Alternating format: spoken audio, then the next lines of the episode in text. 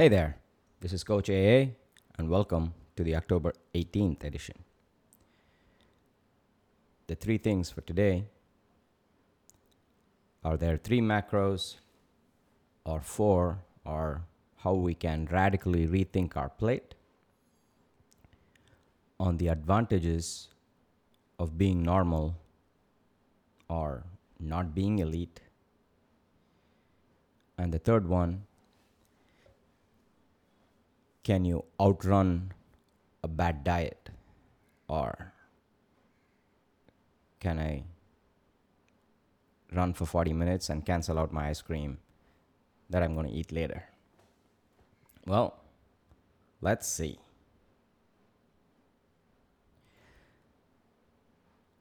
On radically rethinking your plate, or are there four macros? First up, no.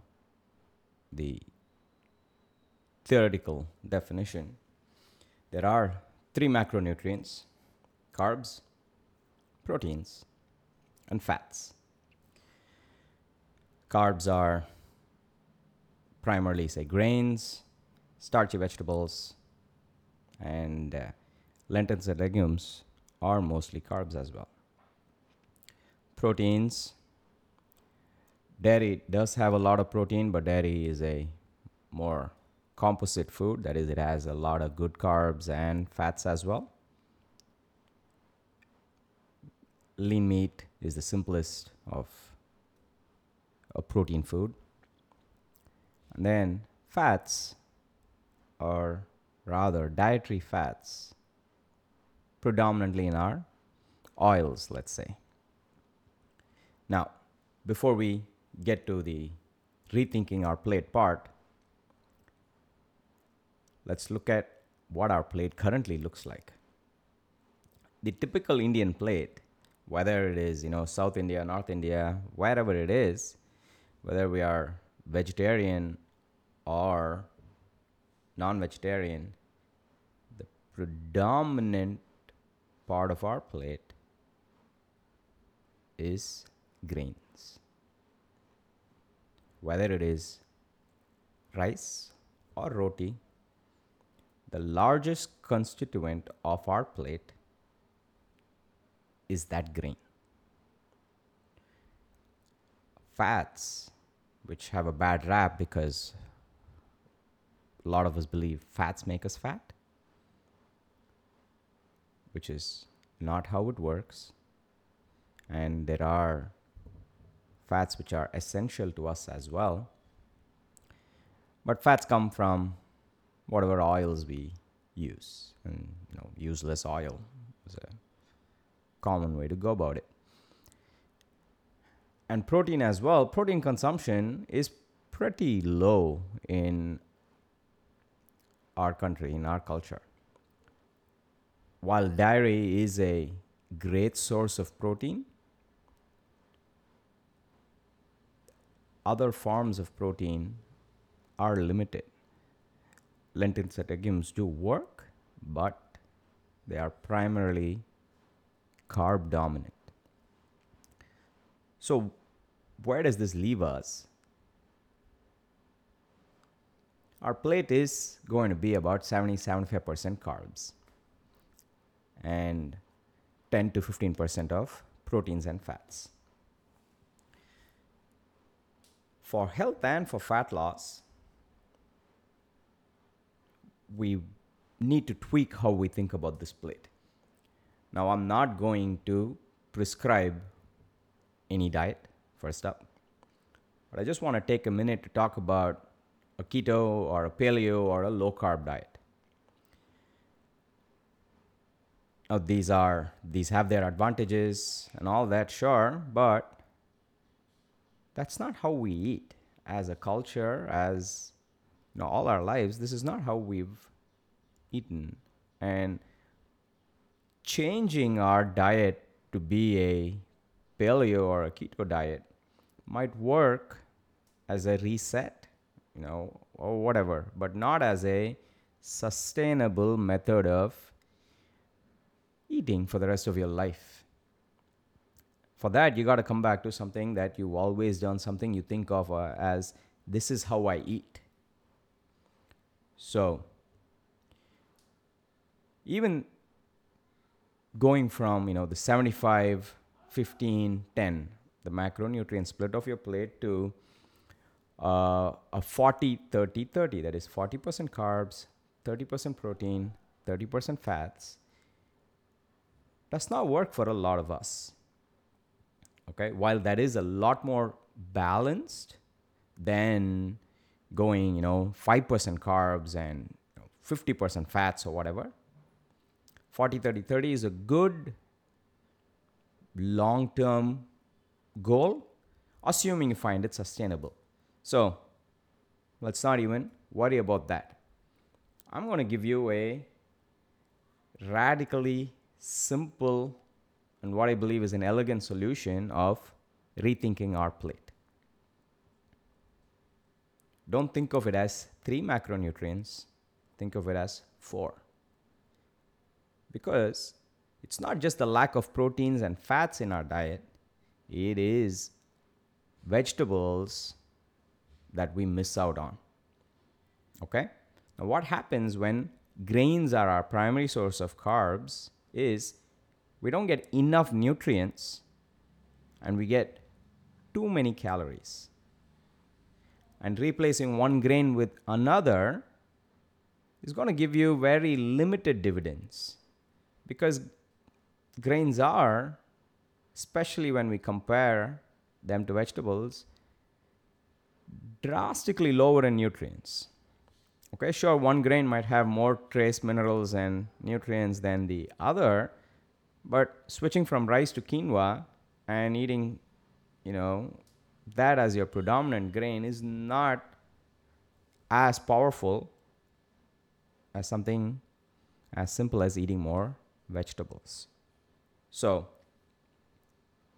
instead of thinking of your plate as 70 75% carbs, 10% protein, 15% fats, how about we look at it as 35% carbs, 35% vegetables, and 15% protein, 15% fats. So, not much change in how your protein consumption is or your fat consumption is but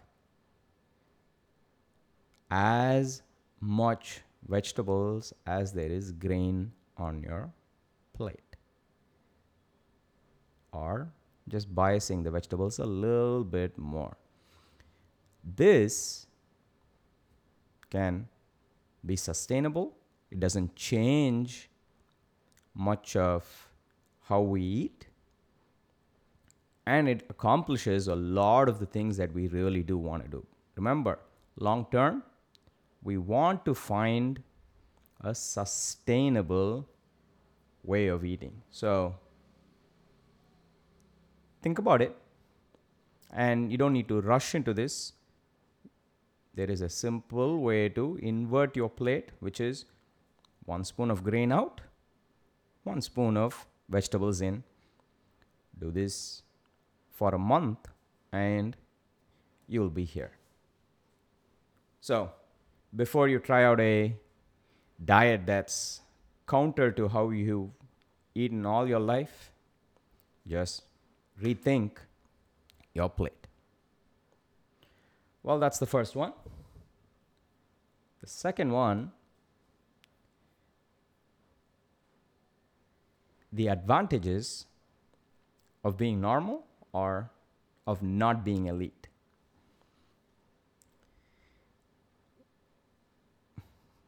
We don't need to perform every game day.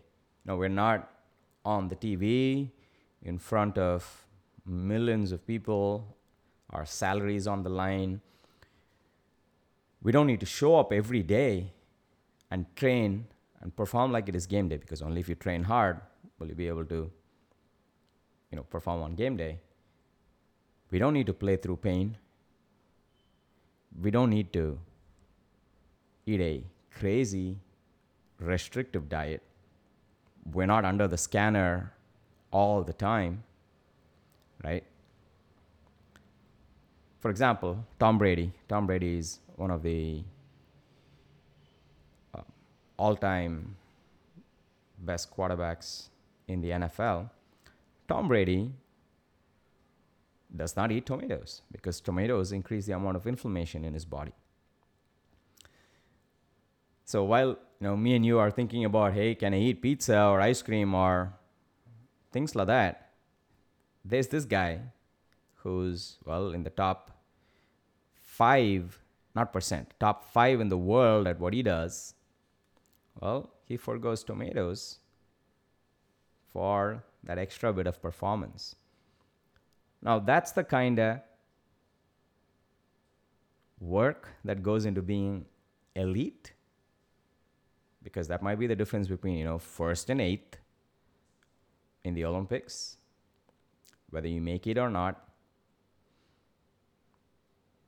We don't have to think of our training or our nutrition that way. And that's awesome. We don't have any pressure on us except the unreasonable and silly ones we put on ourselves. So, what if we adopt a little bit of the pro attitude, but give us enough slack? 80%. 80% is good enough for a lot of us. If you train 80% of the time, that's amazing. Right? That's going to be three to four days a week of training a week. If you eat right 80% of the time, that's still a lot of slack to eat your favorite foods, to not worry about can I do this or can I do that. Being normal is not a bad thing at all. We should embrace it more, especially when it is to our advantage. We can try to be 100% and push the boundaries on whatever it is we are specialists in. Let's say your job or being a parent, whatever it is that you want to set a really high standard for yourself. And I'm not saying lower your standards in um, running or cycling or lifting weights or whatever. Just know that you don't have to put silly expectations on yourself. We don't have to forego tomatoes, for example. That degree of dedication is unnecessary for almost all of us. 80% 100% of the time works wonders. So,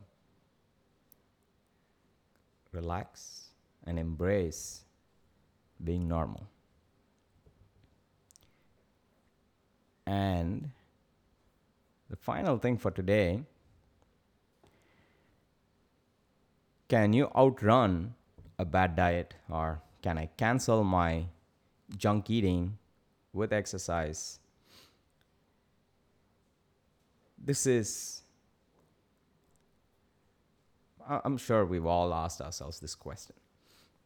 I certainly have. Uh, first up, when I started off with this exercise thing, I I did not even think about nutrition.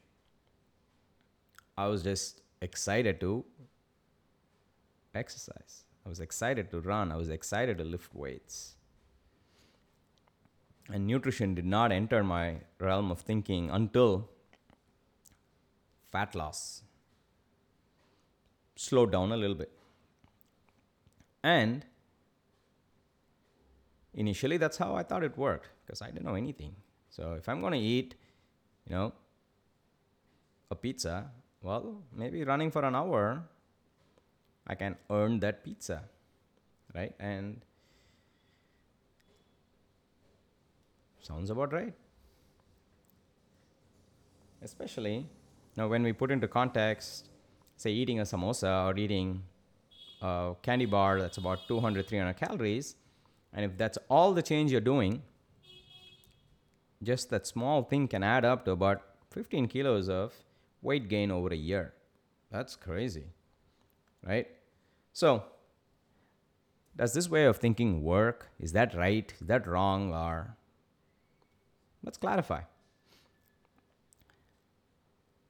Law of conservation of energy says it works. Because eventually, a lot of things are as simple as calories in versus calories out. How many calories are you eating? How many calories are you expending?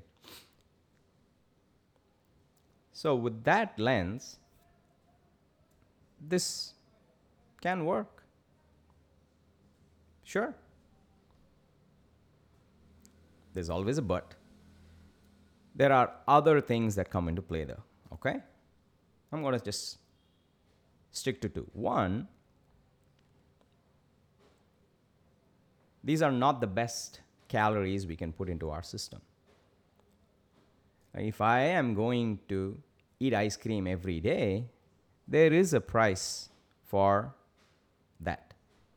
I'm not realizing it because it's not instant, but eating sugar daily is detrimental to our system somewhere. Eventually. And because we will see it only much later, we don't realize this. The second thing I realized when I, I did this was I started thinking about good versus bad. Exercise good because exercise gives me the credit to eat ice cream or pizza, which is bad. And this good and bad thinking eventually, you know, screws with your head. For example, let's say I've earned myself an ice cream today and I end up overeating that ice cream. What would happen was I would feel guilty because I ate more ice cream than I had earned. And it eventually just got got to me. I would try to exercise for longer so I could eat more that night. Not because I wanted to exercise for longer, but I would push past it and be like, when will this end? But you are going to eat more ice cream today, we know it, so might as well do more. So, this good and bad thinking is one of the drawbacks of, of this uh, crude strategy. So, this food guilt, again, not a great long term way of doing this. Now,